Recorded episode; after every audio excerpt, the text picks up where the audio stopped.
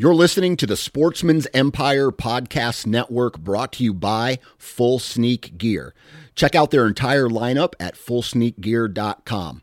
Also, be sure to check out our entire stable of podcasts at sportsmansempire.com. Interstate Batteries offers a wide variety of batteries for your everyday needs.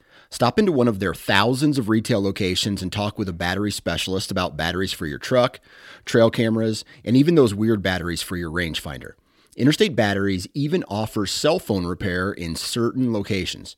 For more information, visit interstatebatteries.com. Interstate Batteries, outrageously dependable. New from Moultrie Mobile, the Feed Hub offers first of its kind cellular connection and control for nearly any spin cast feeder on the market. When used with the Moultrie mobile app, you can monitor feed and battery levels, run feeders on demand, receive alerts when feeders are clogged, and remotely adjust feeding times. The Feed Hub is ideal for anyone who maintains feeders. Remove the guesswork and save time by planning feeder maintenance before you drive to your hunting property. For more information, visit moultriemobile.com. This is the Nine Finger Chronicles podcast, brought to you by Vortex Optics.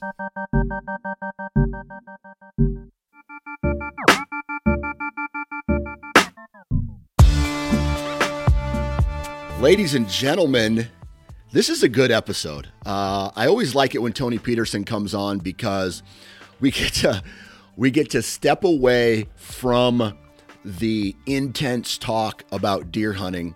And we get to talk about, let me just pull up a little bit about what we're going to talk about today. We're going to talk about uh, having conversations about drugs with old women in steam rooms. We're going to talk about, we are going to talk a little bit about some late season hunting.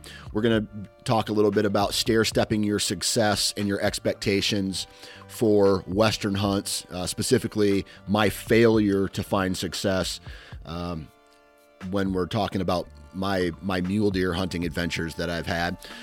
We talk about oh geez, Tony on his path to getting fired at MeatEater.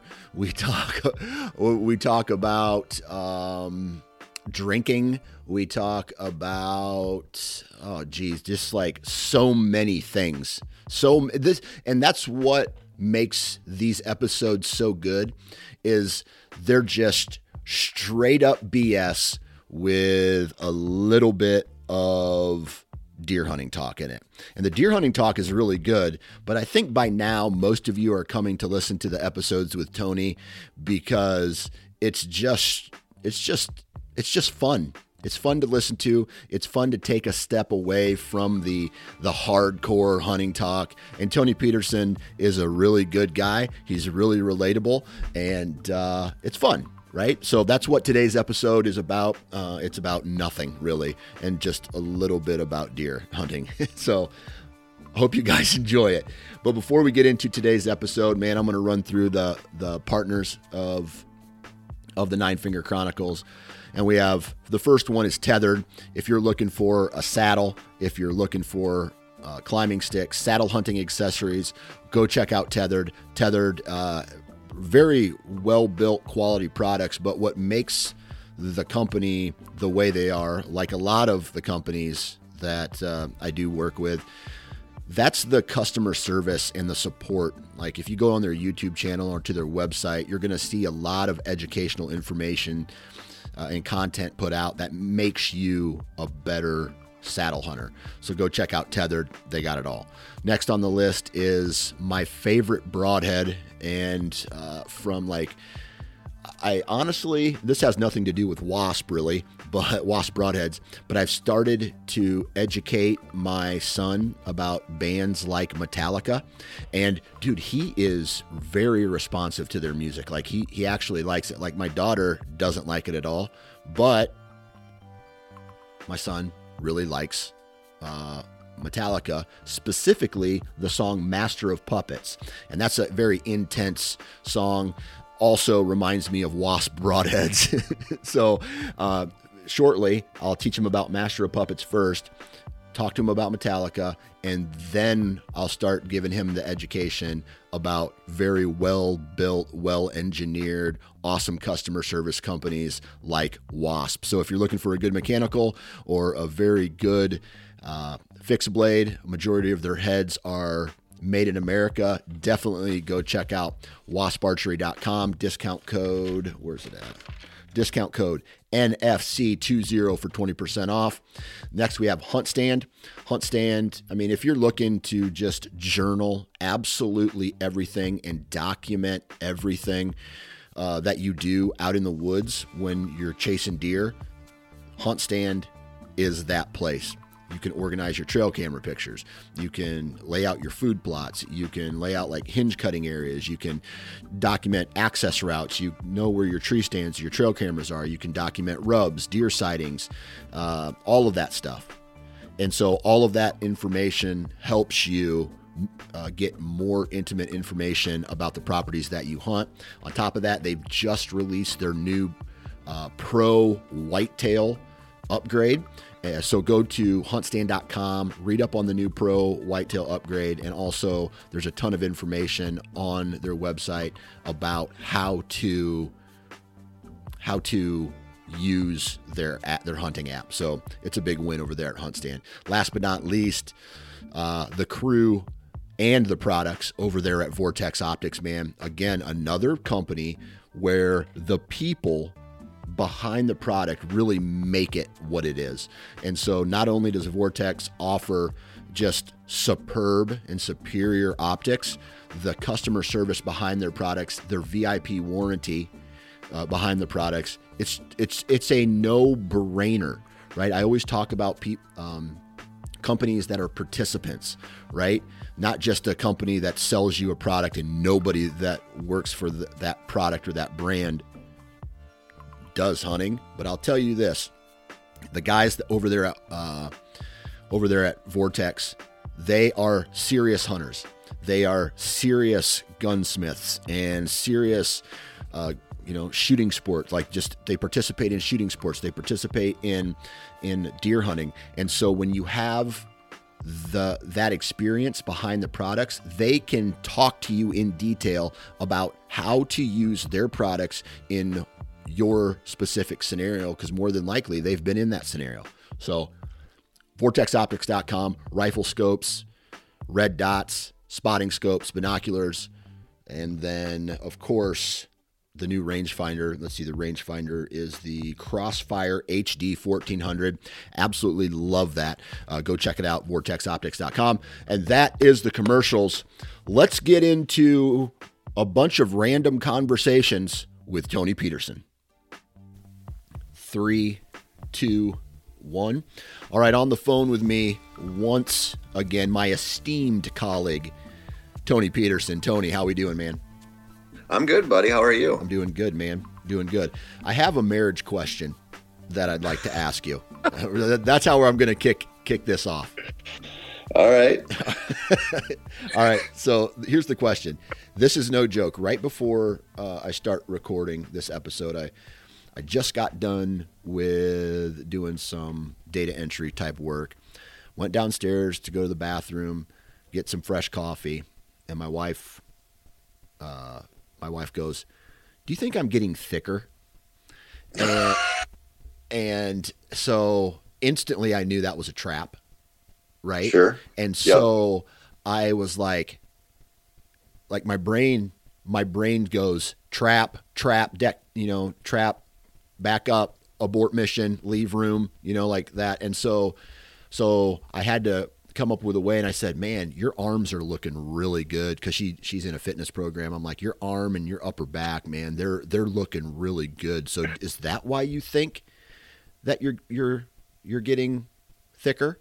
And she's like, "Well," and then I left the room while she was answering the question.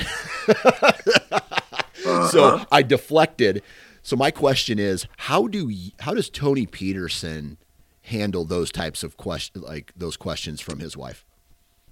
Uh, man, if I see a trap coming like that, I'm like, yeah, obviously, you got to mm-hmm. shore that shit up. so you mean you just walk right into it and you just, hey, you set it off? Into it. You... Listen, just lean into it. Don't play. It's been it's been too many years. You don't get to play that with me anymore. And that's what I said uh, to her. I go, "Is this one of those things where you saw yourself in the mirror today and now you're spiraling out of control?" And she goes, Yeah. "Yes." And so then that's when I was just like, "I'm out." Uh, there, you know, there, there's no sane way or logical way for me to help you now. So I just remove myself from the situation. Yeah, yeah. You you can tell when you uh, when when they want to get into a fight. Yeah, I like your I like your method though, and just blow it the fuck up. And Yeah. man, I I- man, I'm gonna try that sometime. It's like, of course. I mean, do you see how many uh, how many bags of chips you've gone through in the past couple days? Come on, you know what? Ah, ah. And I could just see like, I don't know, I don't there when a uh, there's some vampire movie or uh, uh, werewolf movies where you get to see the human turn into this werewolf. And Sure. so it, it would be a little bit like that. I'm, I'm just guessing. Uh, it would be it may be similar. Yeah, I could see that. Gotcha. Cool. Cool. Are, are, you doing any Black Friday shopping or are you a guy who waits for Cyber Monday? Oh my god, I don't. I hate shopping. I do too. I hate shopping so much, and I'm in a house full of women who love to shop, and it drives me crazy. So I don't. Uh, I I the only thing I might Black Friday shop for are some travel fishing rods because the last time I went down to Florida, I broke two, and so I might do that. And even that, I'm just I, I'm. This is how lazy and bad I am. I look at that stuff and I'm like, I- I could get like 20% off or something, but I could just also just put it off and buy it at the last minute for full price. Yeah. And I don't know where I'll land on that. Yeah. It's a, it's truly a flip of a coin Yeah. because I I participated in a Black Friday event uh, a handful of years ago with my wife. She thought it. I think my mom was in town, and she was watching the kids, and I came and she's like, "Hey, you want to go out for dinner and and you know uh, go check out some of these deals?" And I'm just like, eh, "Why not? I give it a shot." And sometimes you need to be reminded as harshly as possible to prevent you from doing something like that again. And what Yep. I've what I've realized is that America is screwed. Like our our society is just like a cesspool. Like, it is it, it like the people that are out uh, uh like trying to get these deals, I think they're just bad human beings. Well, that's definitely one way to frame it up, I guess. Yeah, I don't know.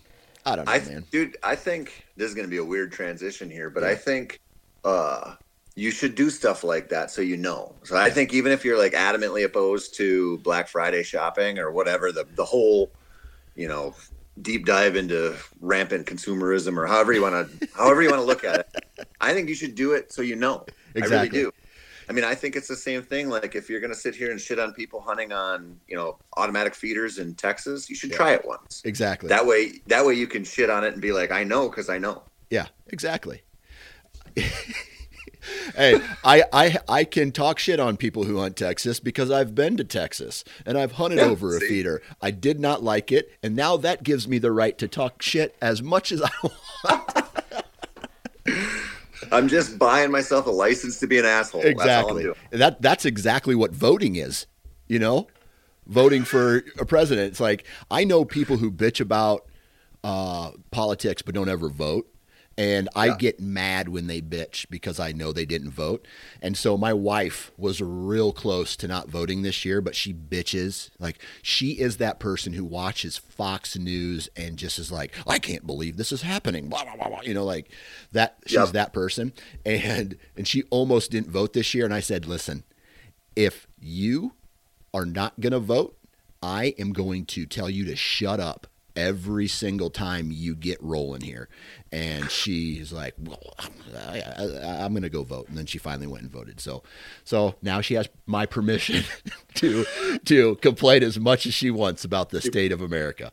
She got a cheap license, dude. I got. I was sitting in the steam room after a workout the other day, and this this woman we've we've coached basketball with. Her daughter's in the same grade as my girls. Yeah. She was in there, and so we started talking. You have co-ed steam rooms?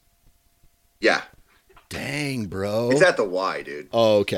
Yeah. Okay. Well, I I have a steam room in my gym, but it's not co-ed. Yeah, It's- and all the old dudes are in there totally naked. Oh my God, I was that was going to be my next topic, to be honest with you. Yeah. No, we're all generally pretty clothed Okay. in uh, this steam room. But anyway, I was sitting there, and this woman, she owns a publishing company, and she's starting a podcast, and so Mhm. she's interviewing random people, and she was telling me about somebody she's interviewing who's done ayahuasca and a whole bunch of the kind of spiritual hallucinogenics that are all the craze right now Yeah.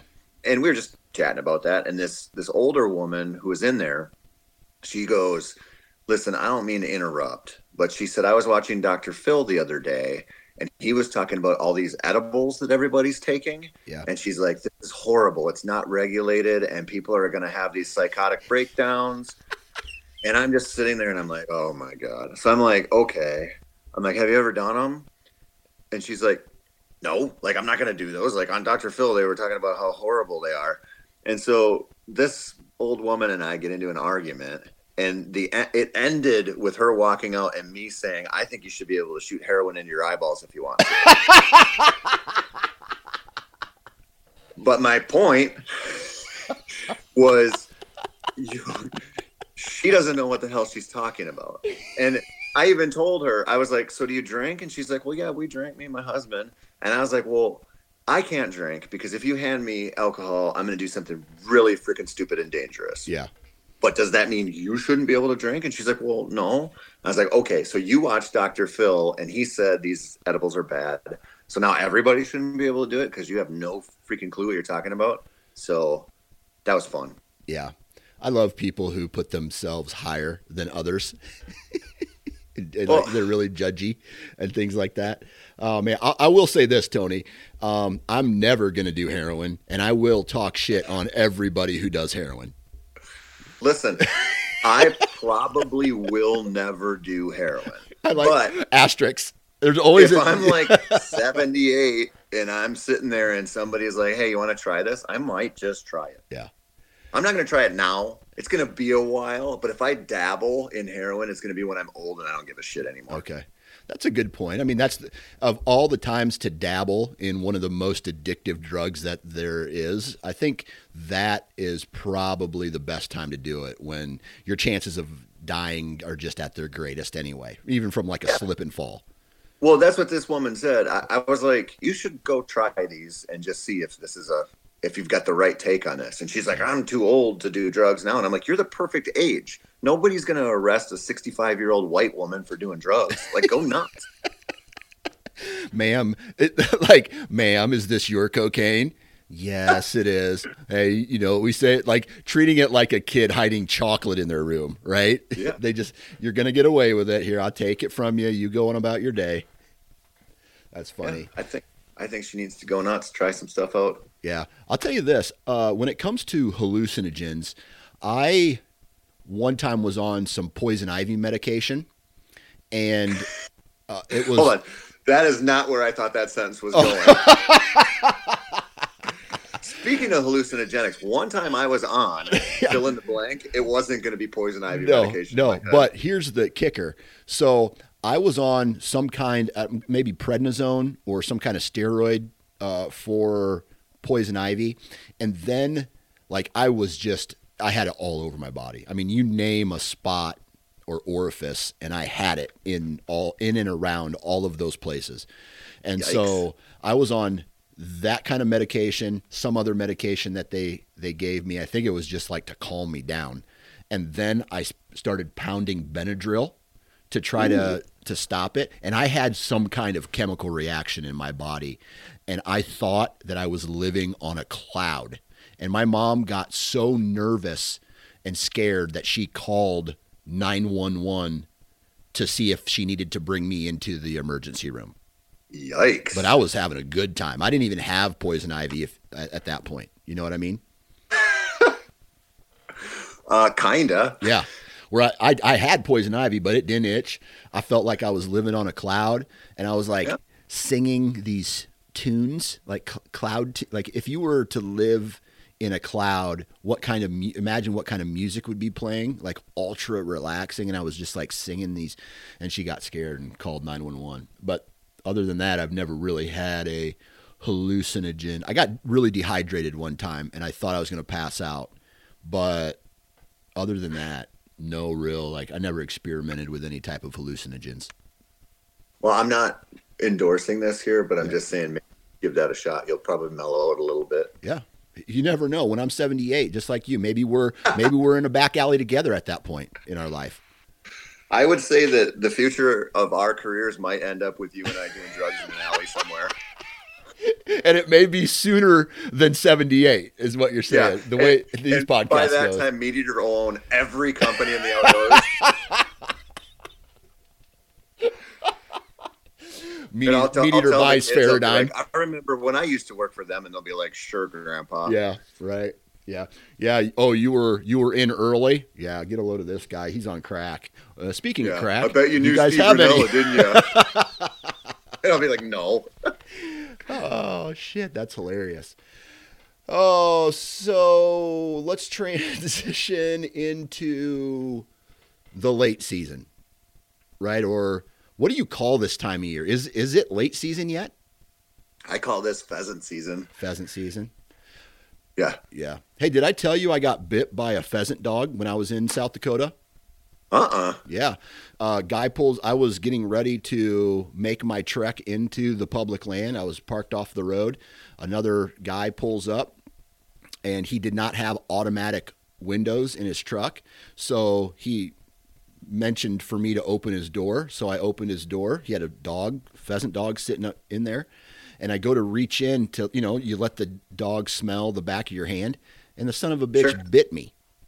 And so oh. I had I hadn't even hunted yet in this trip, and so uh, I hunted for a day and a half, spent the night out in, in the public, and then the next day after my morning hunt, had to drive an hour into Rapid City, and uh, and, and get a tetanus shot and get mm. uh, some antibiotics and get my wound cleaned up. And so, so I have two questions. Yes. Was this dude driving like a Model T? He didn't have automatic windows. no, it was like a, a 1998 Chevy something, or yeah, Chevy short bed. It wasn't an S10, but it wasn't a full. No, you know what? I think it was maybe like an old Ford Ranger. To be honest with you. Okay. Uh, and what what kind of dog was this? Uh, it had long hair. It was a long haired okay. dog. Um, little, s- little, smaller. Yep. Mm. Bouncy. Does that make sense? It was like it. it was it like an English Cocker Spaniel, maybe? Could have been. Yeah, could have been. Anyway, so I get bit by this dog, and the only words that this came out of this guy's mouth is, "Want a tissue?" like I got bit real bad. I mean, I was bleeding for hours after that. Uh, I don't even know where to start yeah, with I, that. I thought about like ripping his dog out of his truck and punting uh-huh. him like a football, but then like the the pain made me skip the anger stage and go mm-hmm. right in. You know, okay, common sense says, and I, I didn't even get this guy's telephone number because I had so I had a lot of guys online telling me, "Hey, dude, you need to get this guy's number to make sure this dog is up to date on all his shots and all this stuff." Uh-huh. And and so they that pretty much freaked me out to the point of having to go to the hospital. That uh, was the first thing that crossed my mind there. When you got a guy whose truck doesn't have windows that roll down, you might have a guy who isn't taking his dog to regular vet appointments. and you might get rabies, and that's not good. and it all boils down to whether or not this guy has power windows in his truck. It's I'm just I'm just there's some correlate there's some correlation. yeah, I'm I'm stereotyping here. I'm just saying like, man, the guy who has that truck might not be the guy who's up to date on his dog's vet appointments. Oh man, the next time I and, see a truck with no powered windows or in that range where it, it I'm just gonna like stay away from me, sir. Stay away from me, and I'm not even yeah. gonna approach the truck. I'm gonna ask them to leave. I'll just be polite about it. Yeah, that's a rough one. Yeah. Do you do you know what happens? Have you ever like really read about what happens when you get rabies? Mm-mm. I heard. I heard. Maybe this is something different, but doesn't your blood like start to congeal? Um, nope. I think that's snake bites. But uh, what I the way I understand it with rabies is you get to a point where I can't remember what the what the term is. It's hypotoxic or something, it, it or hydrotoxic or something. But what it does is it makes water burn like intense crazy pain. So if you can't drink like you won't drink your throat is like no way. Mm-hmm. this is that's why that's why like animals and people drool when they get rabies because they don't want to swallow. And they're and ultra they, angry because of that discomfort. Super angry because of the pain and they're they're dying of dehydration. Gotcha so, so from an, I hope that didn't happen to you. No, it didn't. And I think I got okay. I got checked out before that. I I uh, you know, I could ha- already have rabies because I am a father of 3 and be, ha- being a father of 3 is a lot like having rabies. You're just really mad all the time and frustrated all the time. Uh, true, but how, how's how's drinking water? You doing okay there? yeah, I'm. Well, I haven't. Yeah, yeah it doesn't burn intensely when I drink water okay. or coffee. So I don't think I have rabies, just anger issues. Yeah. Okay. Well, we got that cleared up. Yep. Yep. So what were we going to talk about? Uh, late season honey. Okay. Do you want to derail one more time before? Yeah. Okay. All right. Do I? Do I? Uh, let's see here. I do have a question for you. Um, your out of state hunts, you know, because you went to South Dakota this year, right? Were you successful in South Dakota? Uh, nope. No. I actually, I actually went twice. I went and filmed once. Uh, got real close. Had one encounter with like a uh, 130s type buck that he just broke a little bit of ways from us and didn't make that happen. Then I went back for a short one for four days and in a different spot had like a 130s buck walk right up to me from the one spot. I was like, please don't come this way. And that was it. But it was a, I, I've hunted South Dakota quite a few times mm-hmm. and I got my ass handed to me this year. I mean, I just couldn't, I could find does no problem. And, you know, I passed up some little ones, but it was like mostly I would, I was just struggling to lay eyes on a buck. Yeah. Yeah. Were you in mule deer country at all, or were you more whitetailish? I was in mostly whitetail country, but I was around some mule deer. Okay. Um, I was I was focusing on whitetails, especially when we were filming, because it's just uh, I I don't handle spot and stock with a cameraman behind me very well. Yeah. And so I tend to go ambush if I have to have somebody over my shoulder. But I don't know. I just so yeah, I was mostly in a in a whitetail area, but I was kind of in the transition zone where there were some mule deer around. Yeah, man, I shoot myself in the foot every year I go out in, into South Dakota because I say I'm going to go chase mule deer, and then every time I get out there and I start putting myself into position to start doing the thing for mule deer, I start to see whitetails and then I'm distracted because I see some decent whitetails. But then I go and I get close to them, and I'm just like, eh, I changed my mind. I want to be a mule deer hunter now. You know what I mean? How, like, yep. What kind of advice would you give me to to clear that up? Um, I would just make the call on whether I'm going to go spot and stock for mule deer or I'm going to dedicate myself to a whitetail hunt because they're different things. Mm-hmm. I mean, they just are like your your mindset and everything, and uh, you know, the like what you're talking about there. The worst hunts I've had, I shouldn't say they're the worst, but the the ones where I'm just like mostly like don't feel like I've got a good path are like that. Yeah, where I'm like, oh, should I be spotting and stalking and glassing these freaking coulees, or should I get down to that river bottom and saddle up for a whitetail? It's like I kind of got to just pick one or the other, or I can't do either one very well. I think that's where I'm hurting myself uh, because I've been out to South Dakota for four years in a row now, and it's almost like I make a plan and then sabotage it, and then yep. what I'm really doing is wasting time. Yeah. And dude, I just I need to get I need to. It's almost like I need somebody else with me that that's there and we have a united goal. You know what I mean? It's just like, okay, our goal is mule deer on this trip. We're going to stay in mule deer country uh, unless we are two days out, and then we can start maybe thinking about something different. And I just, I always am like, oh, cool. Well, look at how look at all these whitetails down here, and that's a that's a really good buck for this area. You can find, I feel like you can find better whitetail bucks in those crossover areas where there's both mule deer and whitetails than you can really good mule deer bucks. And so, you know why that is? Why is that? Well, I, th- my theory is because there's so much focus on mule deer. You know, I mean, if you if you take somebody who you know, and South Dakota's right on the edge, right? But Yeah. a lot of people there kind of identify as Western hunters, Yep. and it's you know, especially when you start getting out toward the Black Hills, and the the premium on mule deer is just different than whitetails. Yeah. You know, there aren't there isn't the focus there, and I think sometimes they just get overlooked. Yeah. Yeah, I, I think so too. And I think that's why there's in those places where there's overlap. And I'm not saying the crop fields, the pivots, the, you know, like where there's what I mean by really good whitetails that would compare to, I don't know, the eastern side of the state. uh, Eastern side of the states like Nebraska, um, North South Dakota, along the Missouri River Valley, that that kind of stuff. But I'm talking Yep. about where the deer, the there's big mule deer to be found uh, somewhere, but people aren't going to use their tag for that that whitetail. They want to use it for a mule deer, and so. Yep. I don't know, man. It, it's uh, it's hard to say. Hey, this is a, a good caliber. And when I say good caliber, I'm talking about like a, a 120 inch, 115 inch, 120 inch whitetail. Yep. Which is a good deer. Exactly, exactly. And I literally put two of them to bed and then walked away from them. In one of them might have even been, I think he was a 10.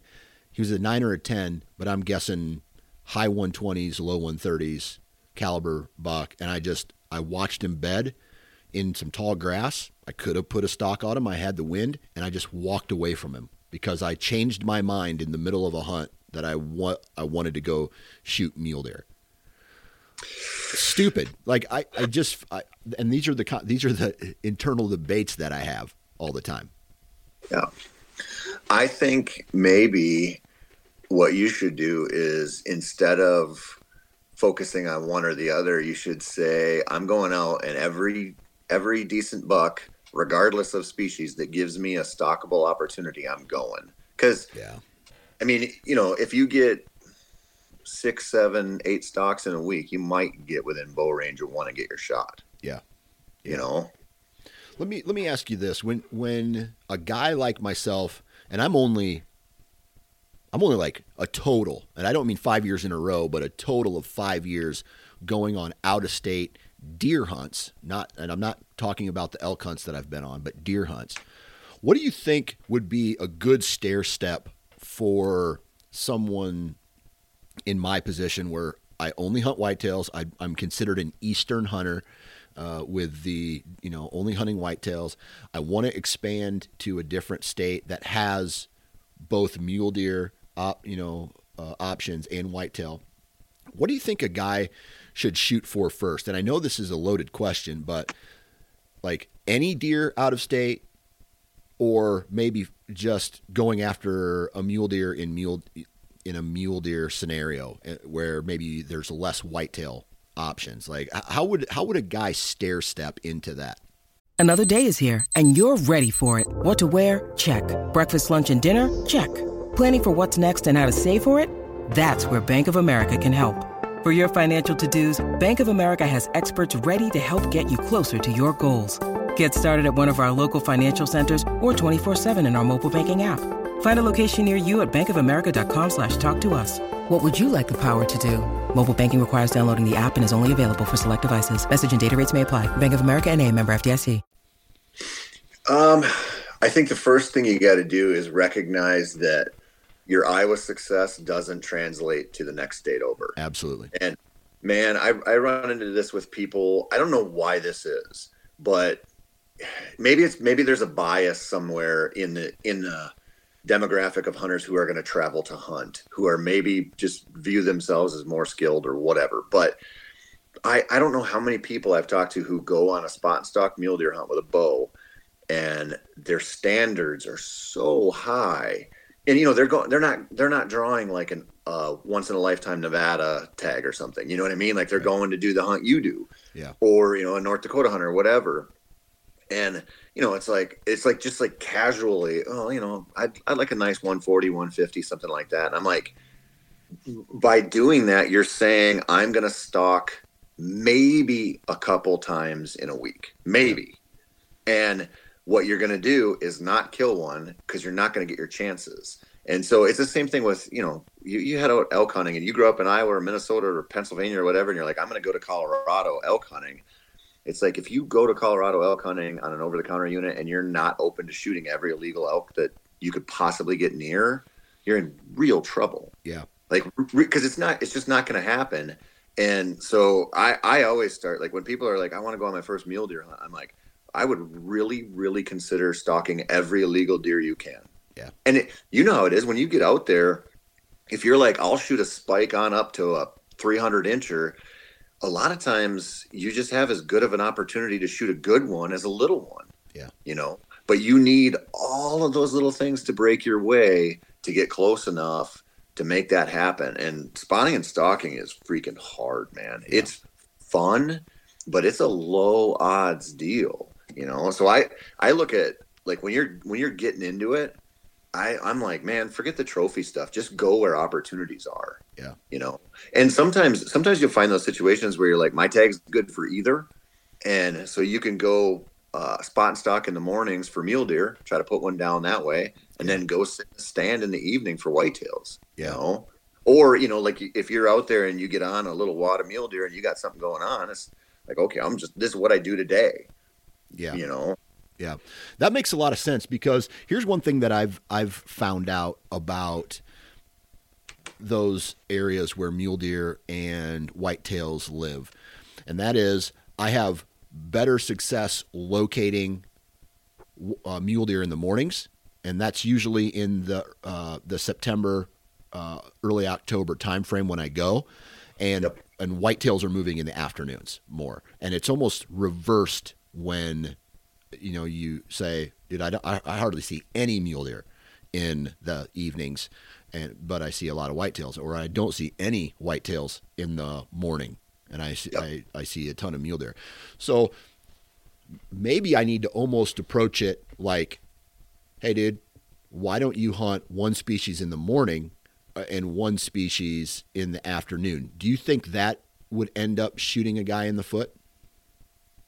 No, I do that a lot. Yeah. And the other thing that I would say on this is, uh, you know, if you if you draw that tag and you plan a, a westernish type of hunt like this, Mhm.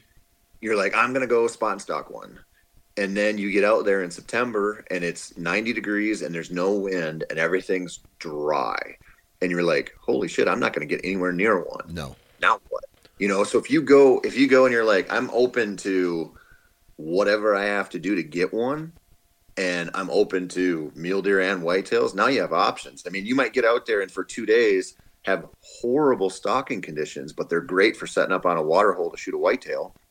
Or you know you might get out there and the wind's blowing 40 miles an hour and you're like i don't want to sit in a tree but i could if i can lay eyes on a deer that's going to lay down in front of me i'm going to get on them Yeah.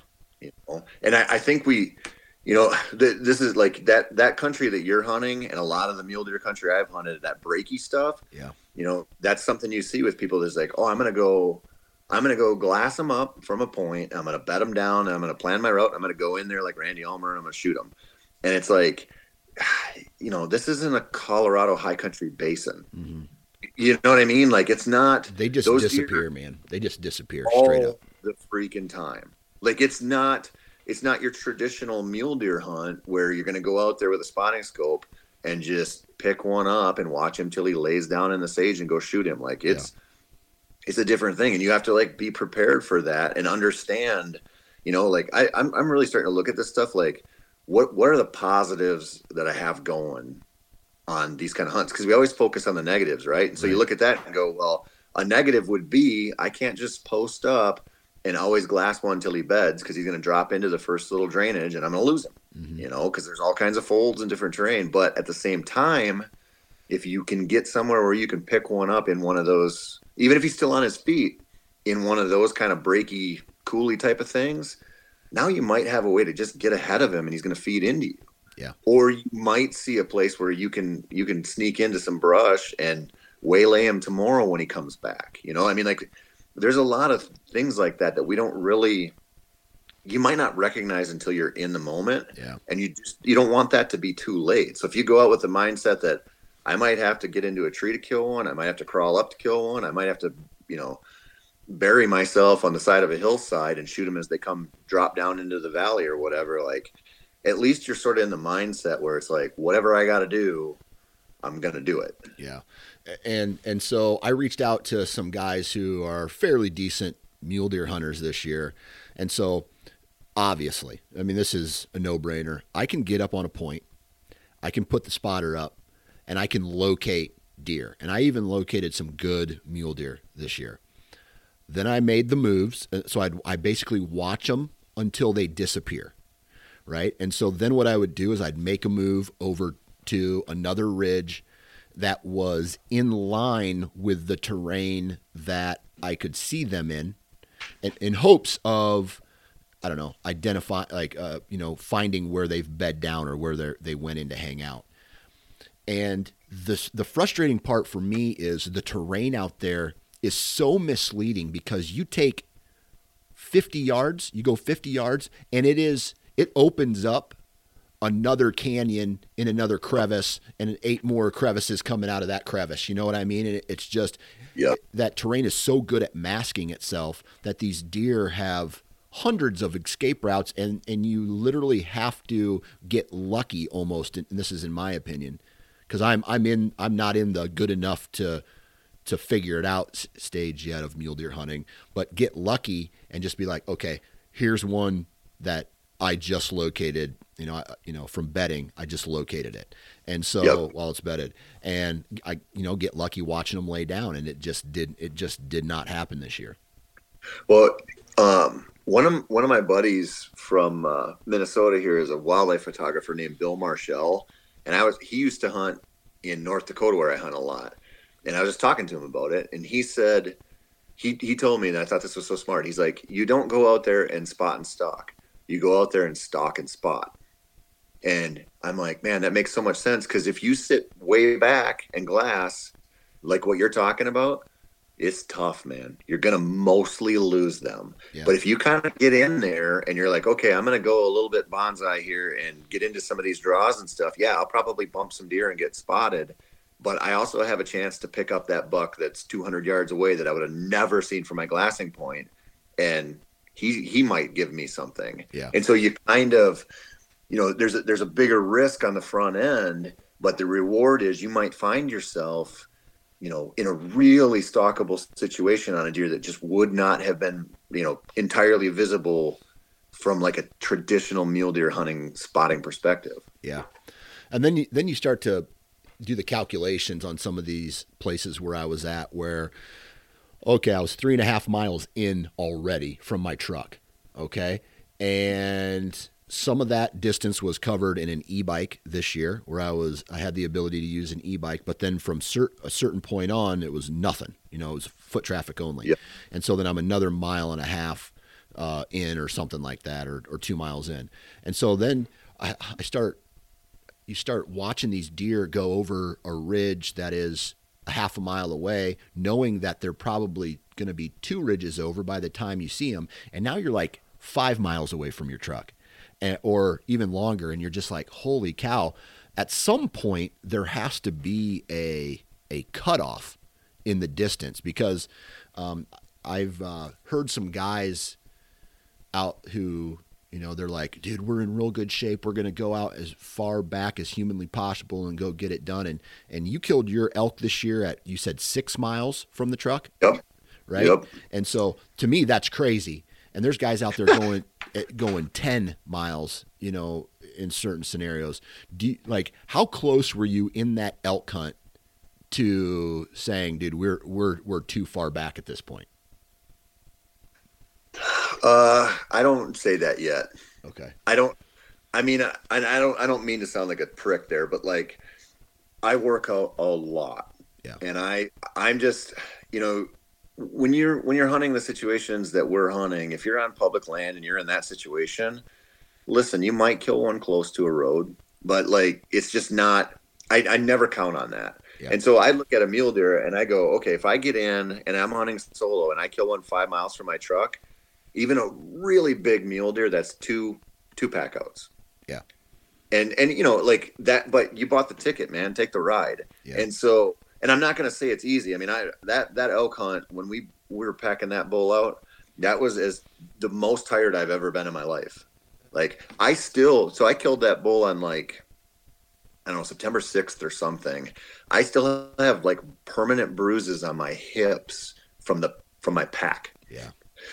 Like yeah. I mean it it's it's no joke, but I look at that and I go ah, sometimes you just got to get in there that far yeah. and then once it happens it's like okay it's a suffer fest but like that's what you're there for you know? Because i'd hate to be 78 doing heroin in the back alley of a of a drugstore and and then go to myself dude i wish i would have went one mile deeper. You know what i mean?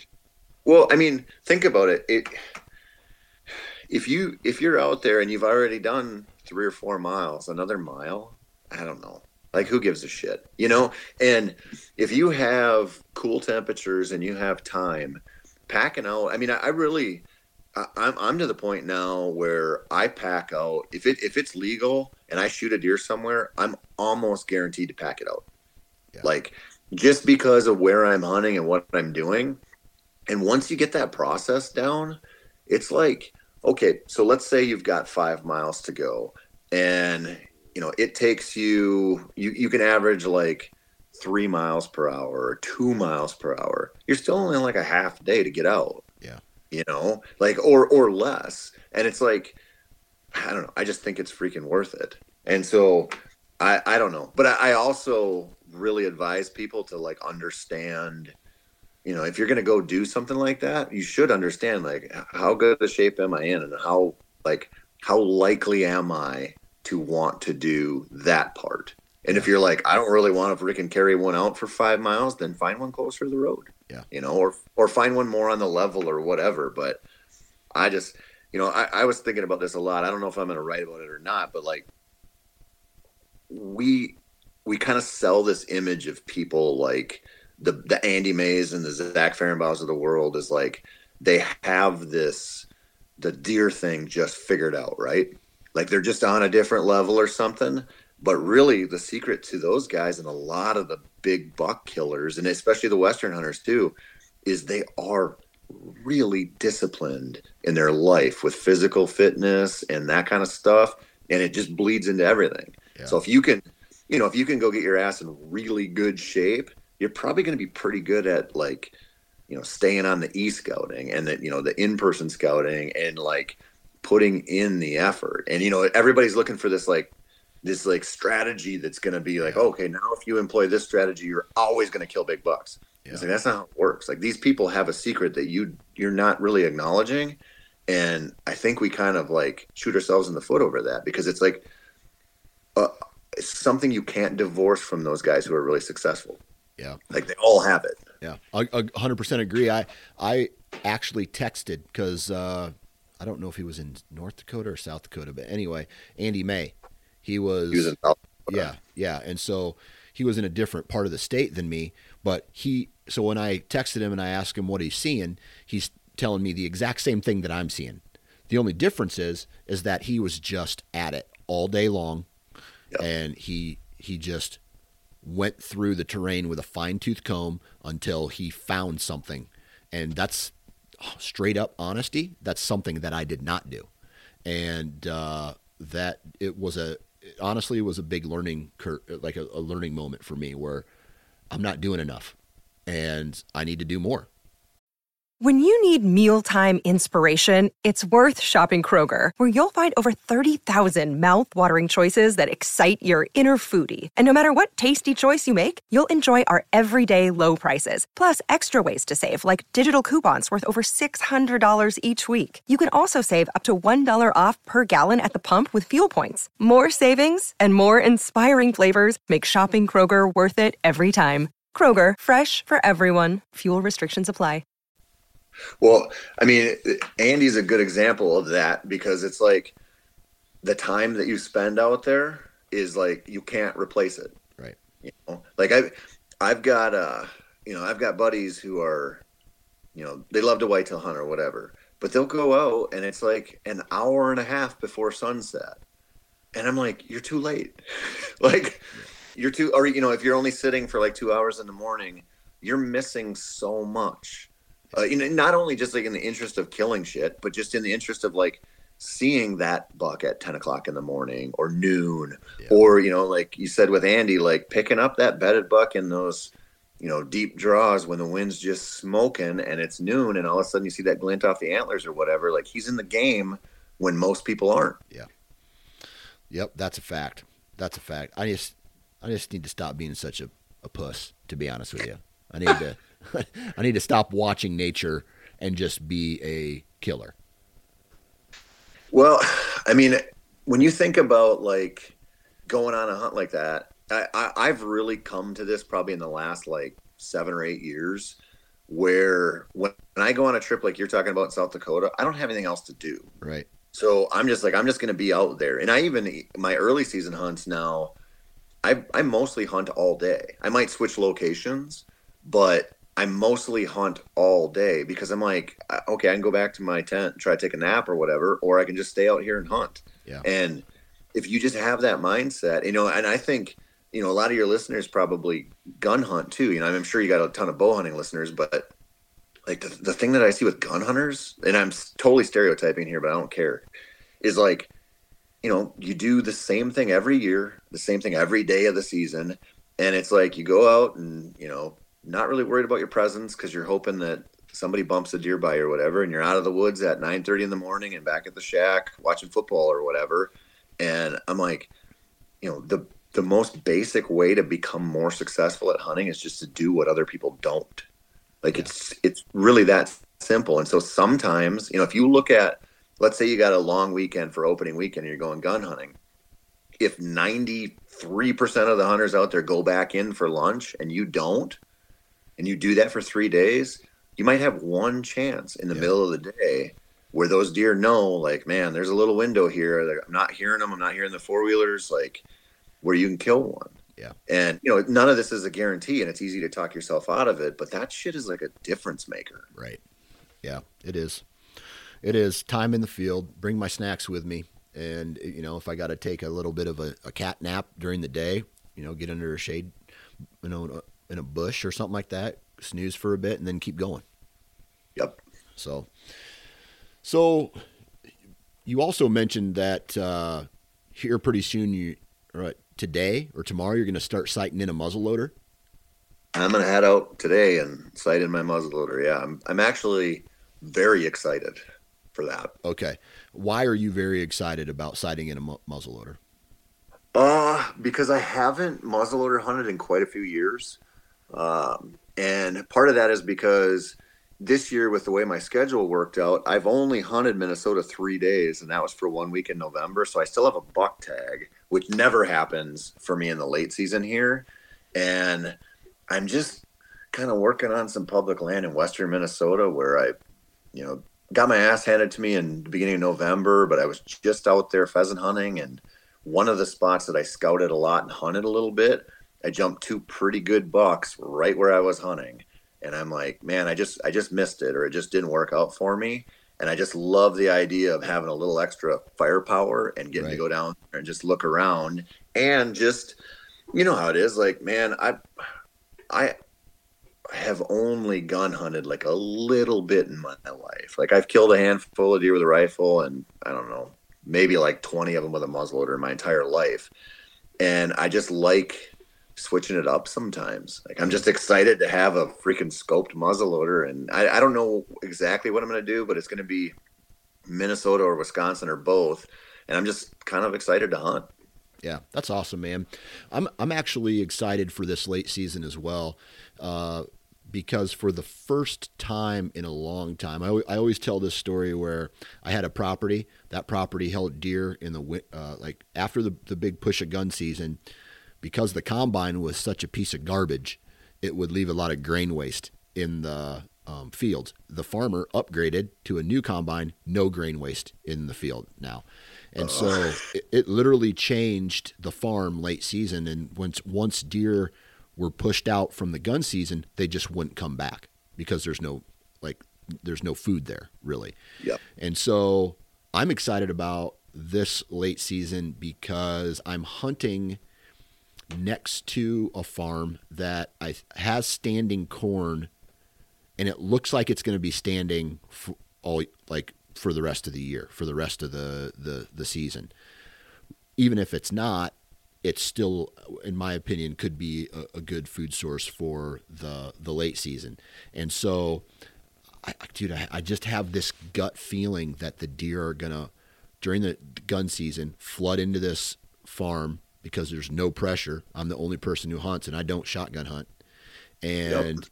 and so once that's over, all the pressure surrounding it could there could be some muzzleloader hunters, but all the pressure around it's going to quit, and then that's when I jump in and get in into this bed to food pattern.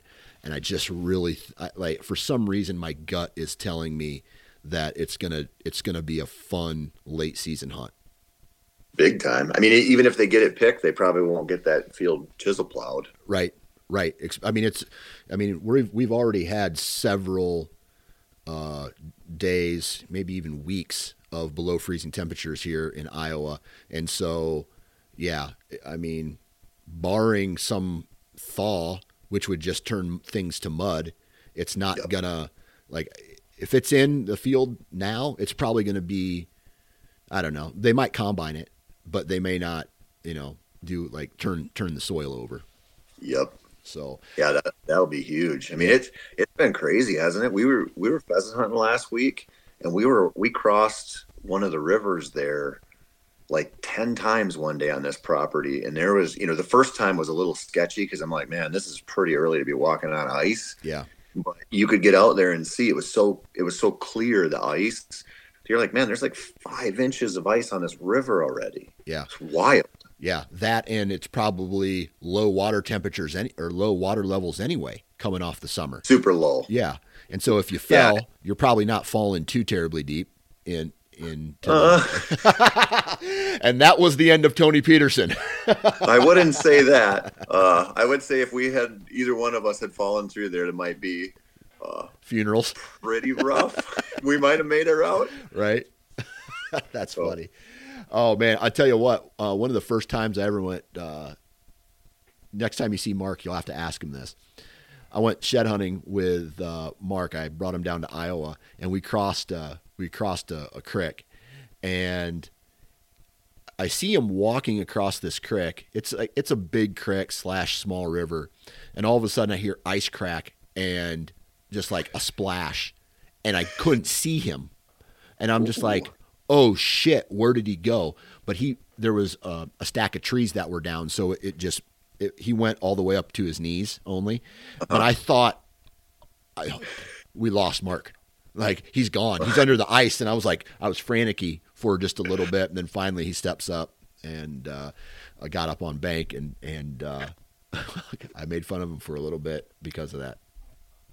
Um, you know, just the totally uh, selfish reason here, but you can keep taking Mark on thin ice if you want, because I'm pretty sick of being the low man on the totem pole at MeatEater and getting all the non-hunting camera guys and shit. So feel free to take Mark out onto the thinnest ice you want. The non-hunting camera guys? what? Yeah. What's that mean? That means camera guys who don't know how to hunt. Okay, so th- what, what, are they doing up there, like playing Game Boys?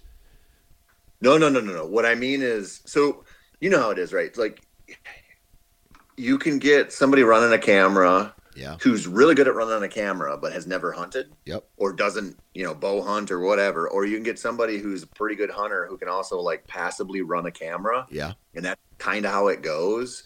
But rarely do you get somebody who's like real good with a camera and pretty savvy with the deer. Yeah. And, you know, so those those guys are pretty rare and Mark always throws a fit and gets them. and so then everybody else is like stuck with the guys who are like, yeah, I've been on two rifle hunts out west. Yeah. And, and you're in a little whisper shouting match at the base of your tree because they've got a puffy jacket on and they're tangled up in the tow rope and all that good stuff. Yeah. Uh, well, I tell you what, man. Depending on time of year, if and, and these guys all get paid, so if you're looking for a camera guy, hit me up next time. And if MeatEater's going to pay me to go film someone, I might as well film you. They don't. They don't let me pick. Oh. remember? Yeah, I'm too low on the totem Oh, pole. yeah, you have no say. yeah, okay. none. Yeah. Well, dang, None. dude. Sucks to be Uh, you. You should We should also. Hey, we should also say that you should actually be pretty careful on thin ice because when you fall through and you can't touch, it sucks. Yeah, I believe it. I, that Yeah, that's o- that's only happened to me one time, and the I fell through all the way up to my chin, but then the current caught me, like Mm. it caught my, and so when the ice broke, it broke like a really big area out, so it wasn't too terribly thick. Like if it was Yep. thick and I fell through, man, I would have been in trouble. But the whole area, like as I'm starting to go downstream, the ice was still kind of like breaking. I was able to like smash it out, and I was chin deep without my feet touching. And then finally, I came up on a sandbar and got stable, and then I could stand up up to like oh my belly button area, and then had Yeah. to like hammer fist my way to the, uh, and that was that was a really scary moment. Yeah, it changes your priorities, doesn't it? Oh, dude, dude. But I was after I got out, I was just pissed because I had to go back to the truck instead of go check this trail camera that I was trying to check. And Yeah. uh, oh well, I'm still alive today. Yeah, I don't know. I, I fell through one time pheasant hunting and I couldn't touch, and it was a it was an eye opener for me, Dang.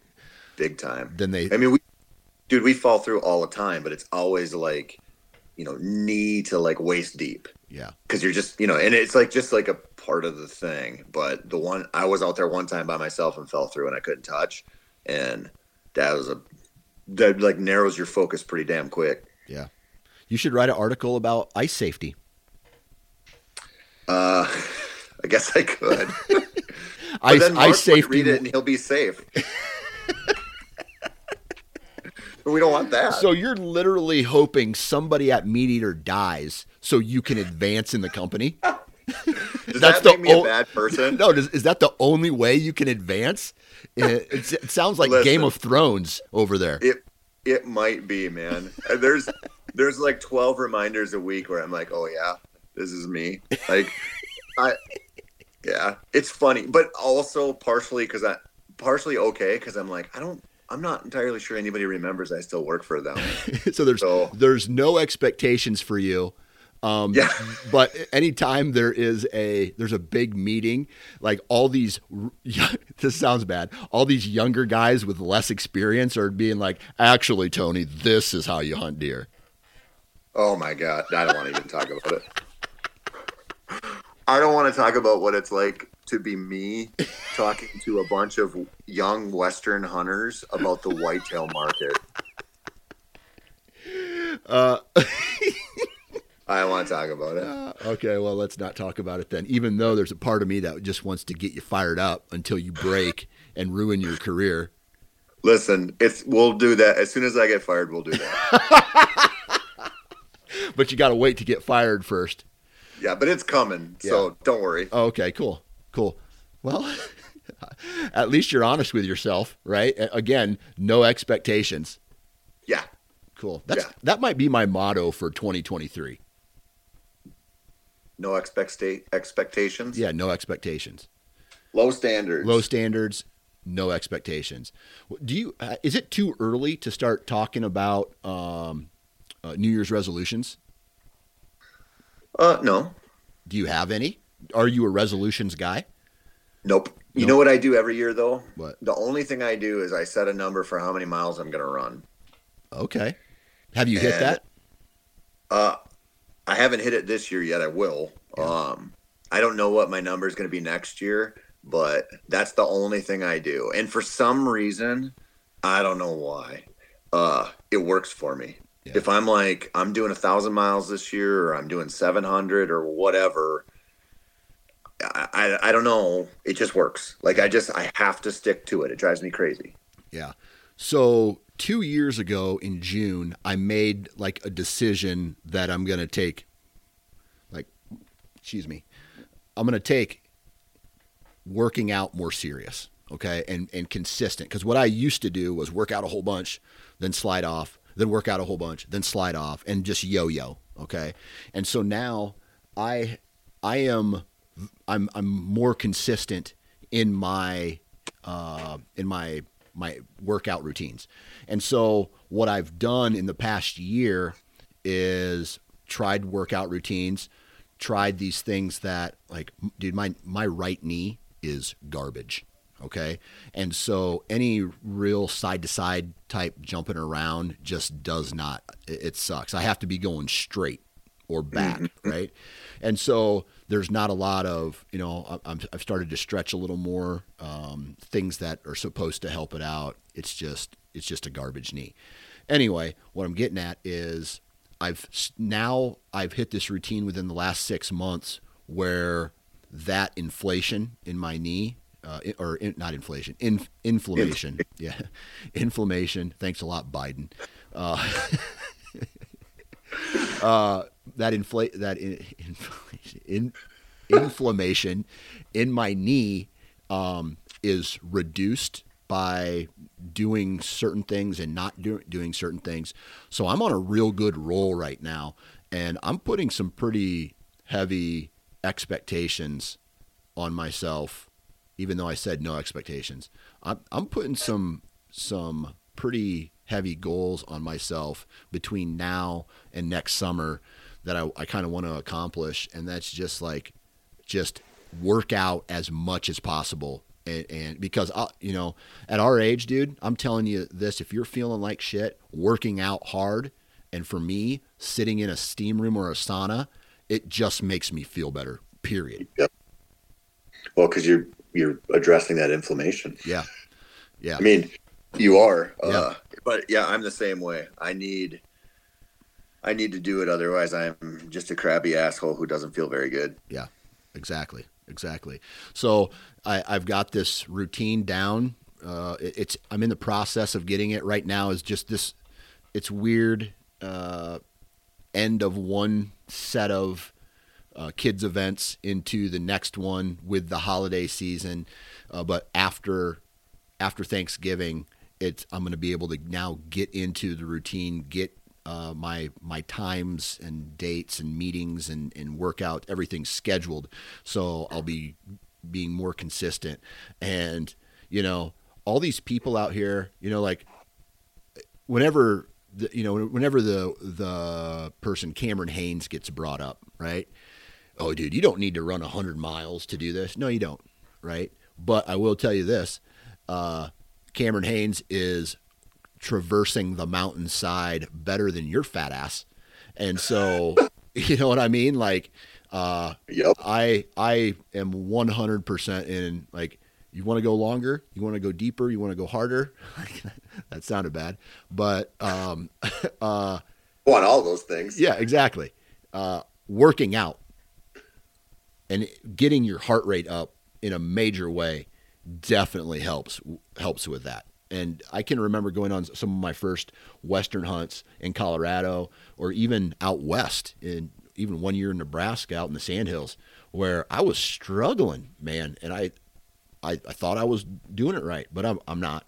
So the diet, the the working out, man, that's ch- to change and I, I know I'm to I'm to feel better once I once I get that routine in place. Dude, what you just said there, I think one of the biggest one one of the worst things that we do to ourselves, especially dudes, mm-hmm. is we believe these lies about ourselves, right? Like we're like, you know, when you get to our age and everybody's like, "Oh, I'm still in shape." Like I used to be able to run a 7-minute mile. It's like, "Yeah, 27 years ago, dude." Like yeah. can you still do that? You know, right. it's the same kind of thing with everybody's like, you know, not everybody, but the, the, dudes who go to the bar that are like still the tough guys. It's like, no, you're not anymore. Yeah. you know what I mean? Like, yeah. there are eight year olds out there who are brown belts in Brazilian jiu jitsu who are going to kick your ass. Like, yeah, they'll pull your sorry. knee off. Yeah, this yeah. is this is over. But that the the physical fitness thing, man, and people get people don't want to hear it, and I get that. Yeah, but it's undeniable, and it's it's really not just a you know, if, if if being a better hunter is the the way you have to frame it up so you'll stick to it, sure, that's great. Whatever. You know, like Cameron Hanes says that because it's the only reason I work out is because I want to be a better elk hunter. Like bullshit. Like you would you, you do this for vastly different reasons and they're Yeah. great. Yeah. But like whatever whatever you have to tell yourself, you know, but it's it's really so tied to just enjoying this stuff more, doing it longer, and just being better at it. Yeah. Yeah, that's a fact. And I'll tell you this, I like what kind of person are you? And I'll I'll give you an example of the type of person I am. Whenever I am met with an obstacle or uh, yeah, I'll just use the word obstacle. Whenever I'm met with an obstacle, I have an inner voice. And sometimes that inner voice is out loud and I say it to myself, or sometimes I just think it. And I'm just like, Johnson, you, you don't do this, you're a pussy. Like, like I just mm-hmm. shit talk myself, and that that eventually motivates me to go do something, right? Yeah. And or or dude, you're a failure. Like you suck. What what are you doing? Go home. Get, you know, go downstairs, watch TV. You, you pussy. You know, and, and so that is unfortunately, I I don't know. Maybe I maybe there's a, a more healthier way to do that, but that is what I do to myself to almost pressure myself into accomplishing whatever I'm trying to accomplish. Yeah. I, yeah, I, dude, I do the same thing. Like, I, I think most people do. Like, I think most people don't have like tons of self confidence and feel great about themselves. Like, I, I really think most people are like, I suck and I should be better. But there's only so many ways to get better or feel better. Yeah. You know? Yeah. And once you kind of break through that barrier of taking care of yourself a little bit, like that's one way you can do something for yourself that makes you feel better. Yeah. And it's like, you know, I mean, it's fleeting, right? You got to do it again tomorrow or the next day or the next day or whatever. But it's like a sort of a leveling agent that we can use for that shit. Yeah. Where do you stand on motivational speeches or people who try to motivate you? I, I, I'm starting to see a lot more of it in the hunting space where there's some guy hits the gym and then all of a sudden now he's he's putting out motivational quotes or he's tied in with you know he's like oh you got to hit the rack and you got to do the squats and you got to never quit and you got to you know like what what's your stance on that My stance is that if I could hit a button and those people would get attacked by hyenas, I'd probably. it. I, but uh, maybe I'm not the target audience because here, here's the thing. Like I, you know, you want to talk about Cameron Hanes? Like think about him whatever you want. That dude has probably saved people's lives by inspiring them to work. oh out. yeah and and he's possessed right sure. so Yeah. i admire that i admire too. the the mental strength it takes to say you know what i'm going to do today i'm going to run a marathon that that you have to be mentally strong to do that Sure. I mean, and, and I think that's like some people need a person like that to inspire them, and that's great. You know, uh, I just, you know, we're just individuals, man. Like, I don't, I'm not drawn to that shit. Like, I, I kind of think we should keep a lot of stuff mostly personal. And when I see people who are like a staged photo where they're lifting a kettlebell or something, I'm Yeah. like, don't, please don't. Like, please you know and it, but that's just me. Like if there's somebody out there that's looking at that like i needed that david goggins motivation or whatever sure. Like that's great you know i mean i, I look at it like you know when i quit drinking i had people tell me like if you don't get into a 12 step program it's never going to stick. Yeah. And i'm like well i don't know man. Like my motivation is like my health and my kids. Like and you know i never did the 12 step thing. I didn't find god. I didn't do any of the stuff that a lot of people do. Mm-hmm. And so for me the path was different but i realized why people need different things. And so i just i look at that and i go just find find what it takes. Like what's what is your inspiration? But Right. i also see tied into sort of that mentality of like i'm going to show everybody every one of my workouts and my runs. Obviously it's like a there's a level of narcissism there right, Right. like there just there just is no matter how much you're trying to inspire people or whatever you're also showing people how much of a badass you are. And i think there's like a i don't know there's there's like some negativity attached to that. Like i think people i think it's easy to sort of like look at that at the onset and be like oh you know this person runs a marathon a day. Like i want to be like them. Well you're not gonna be like them. And now you might start to resent them. Yeah. And so it's like maybe sometimes exposure to that sort of like personality is not so great or maybe it's just a short-term thing and you need to shut that shit off and just keep doing it for yourself. But Right. really like what i see with this stuff is like it's a it's a, like a habit building process. Exactly. and whatever you need to get that habit built take it do it. Try different things do whatever you got to do. Because once it once you hit a certain point with it it's like a part of your life that's not going to go away unless you get like a real bad injury or something changes and get like breaking through that barrier is a bitch Yeah. but if you do it your life's going to be a lot better Yeah. So, you know, at the beginning of this podcast, we talked about, you know, just doing it. Like you talked about that woman with the edibles, and like, how can you talk shit on it unless you've, uh, unless you haven't tried it?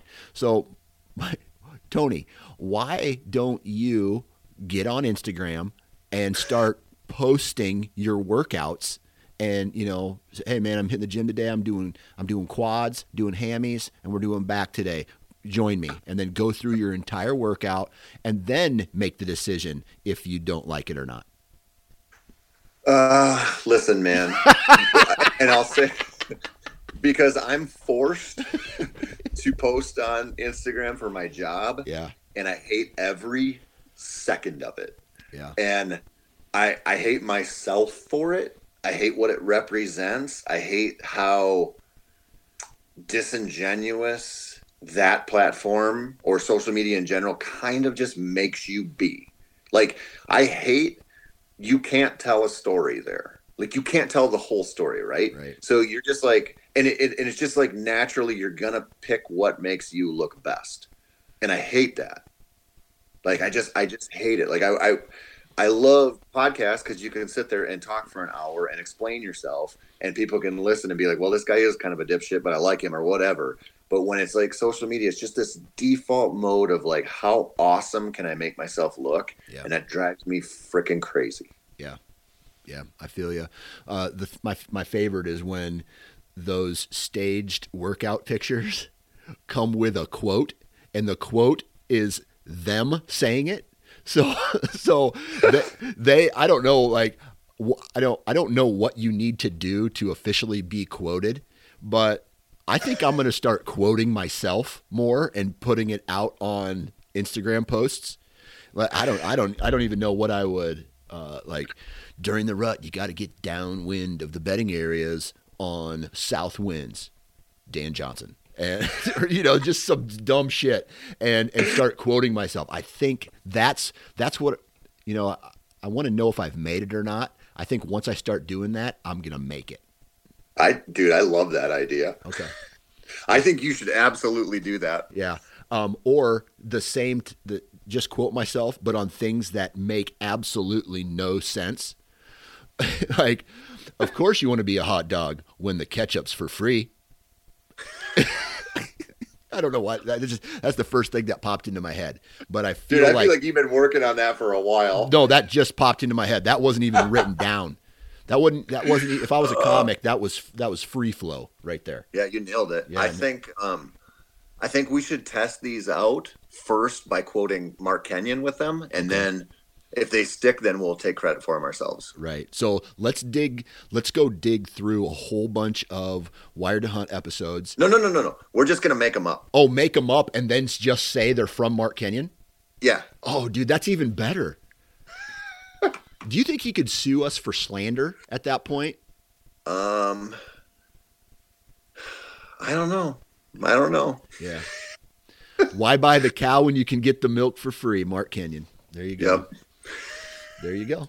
Well, this is about the time where we've run out of ideas to talk about. And so, uh, Tony, as Well, either that or we have to start talking about deer hunting. yeah, and how boring's that shit?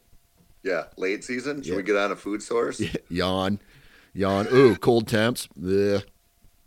Box blinds, right? Yep. Hunting pressure. Box blind, little buddy heaters. Yep. What else? What else? What are some late season buzzwords? Uh, don't hunt the mornings. Yep. No mornings. Uh, I don't know. I don't know. I have an assignment right now to write uh, how December is your best month to kill a buck. yeah. And I'm gonna have to go back to my editor and be like, I don't believe this. I can't write it.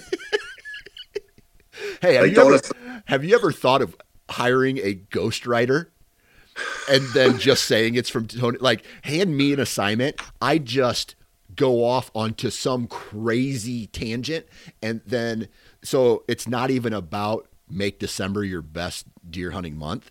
It's about like I don't know, like the quality of Culver's ice cream has changed in the last whatever. Just so, something like how, what Tony? What what is this? Had had a ghostwriter do it.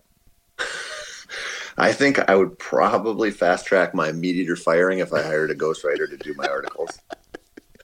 But uh, like you still need to get paid right now, though, right? I still technically need a job, yes. Yes. Okay. All right. So your wife doesn't make enough money to support you support both of you. No. Okay.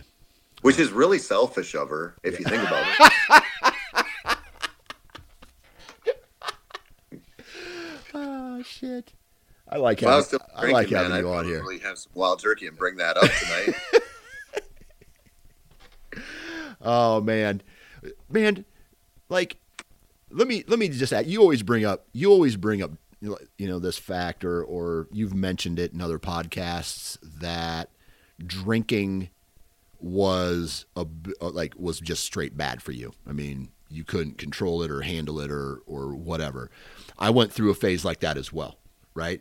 So, you know, and I've I've talked with guys on here who were I mean, shit, I, I did an interview with a guy down south.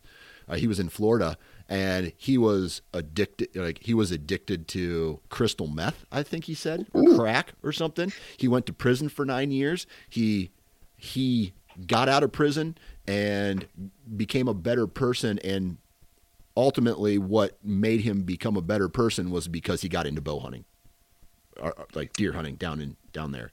And it eventually it, it, it that is what is keeping him from going back into prison right? So or or you know that that's his that's his replacement so for smack or whatever the drug is that this guy so kudos to that guy right? He he Yep. beat it.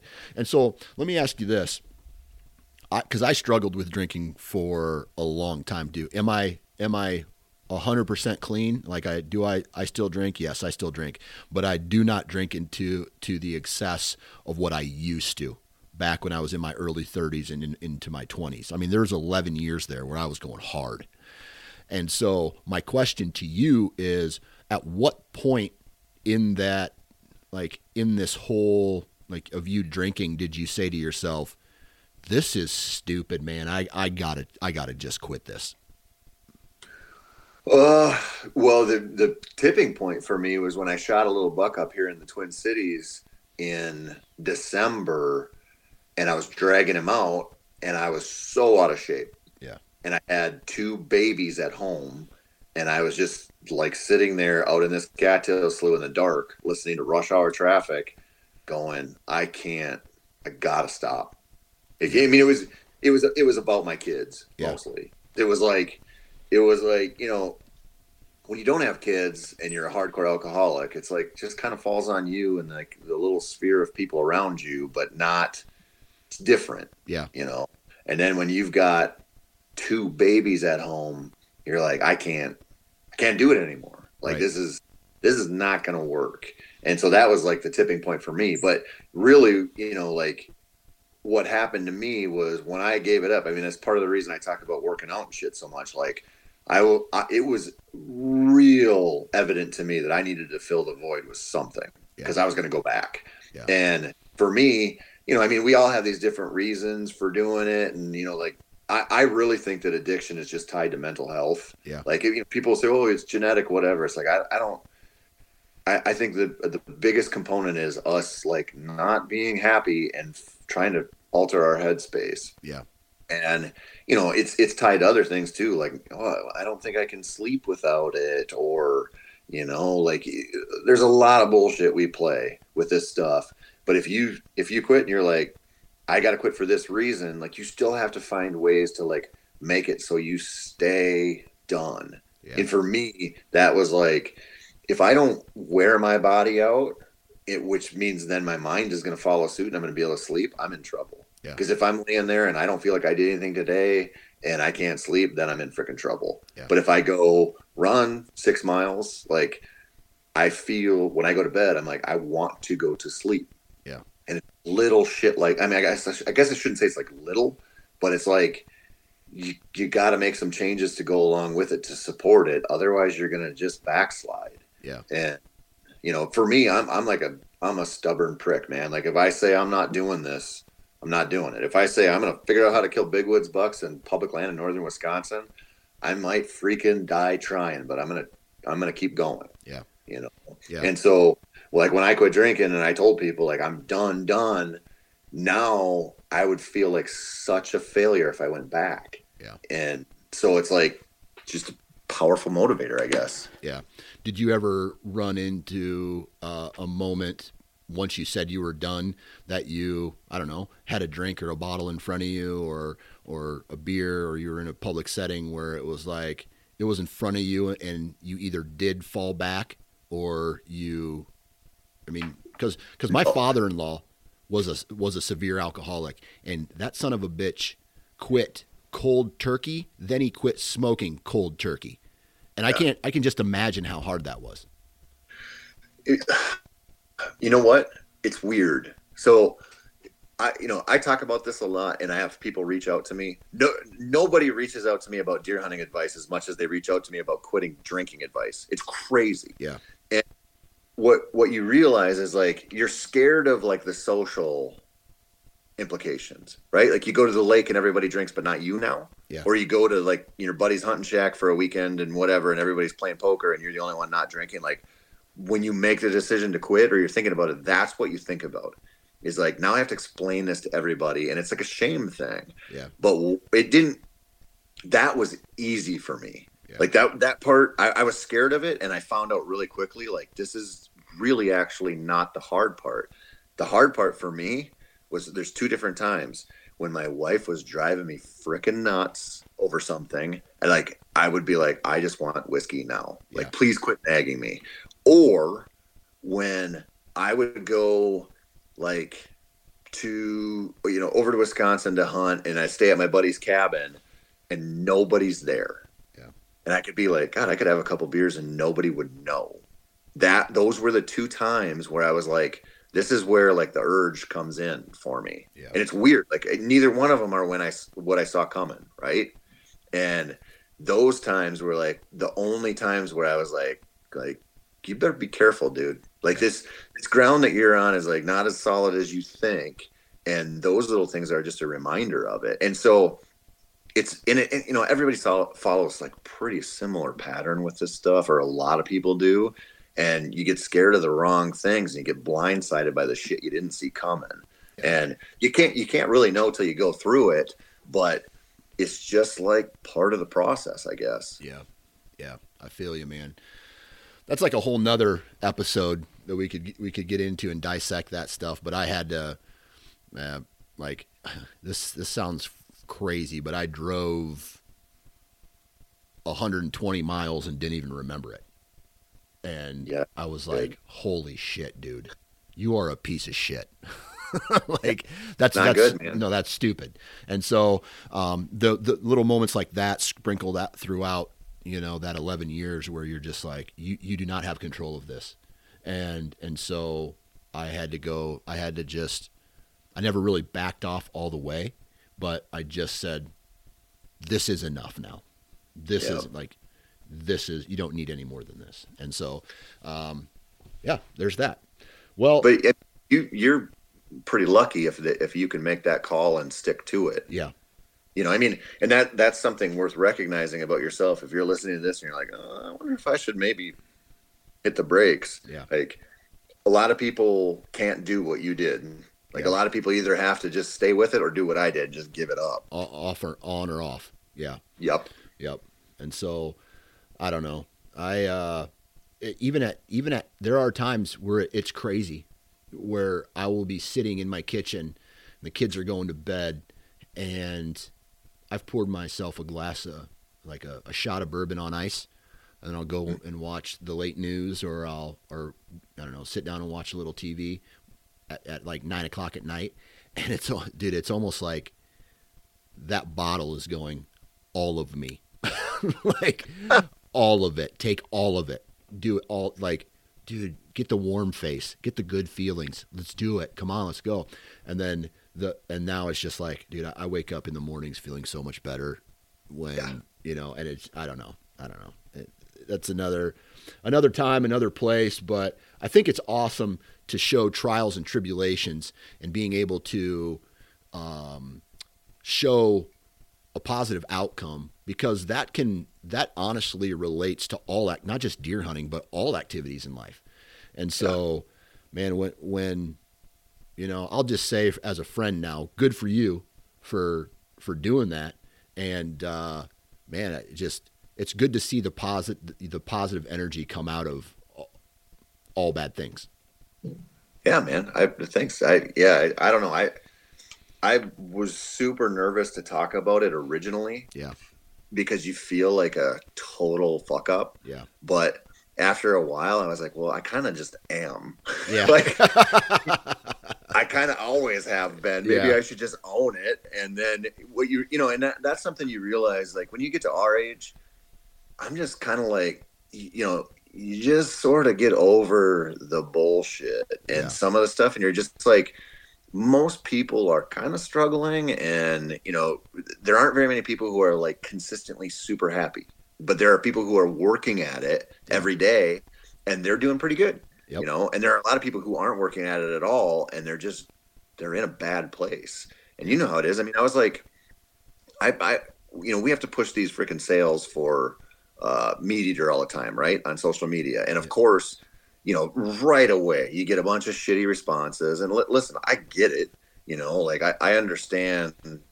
You sell I- I understand. you, you piece yeah you Sure, selling yeah. out yeah yeah Yeah, and but you know, like I saw this one dude. He his comment on all of us is, you know, here's the First Lite sale, and it's like, what does he say? Chinese made, domestic priced. And I go, you know, I, I'm like, I bet you posted this on a freaking iPhone, didn't you?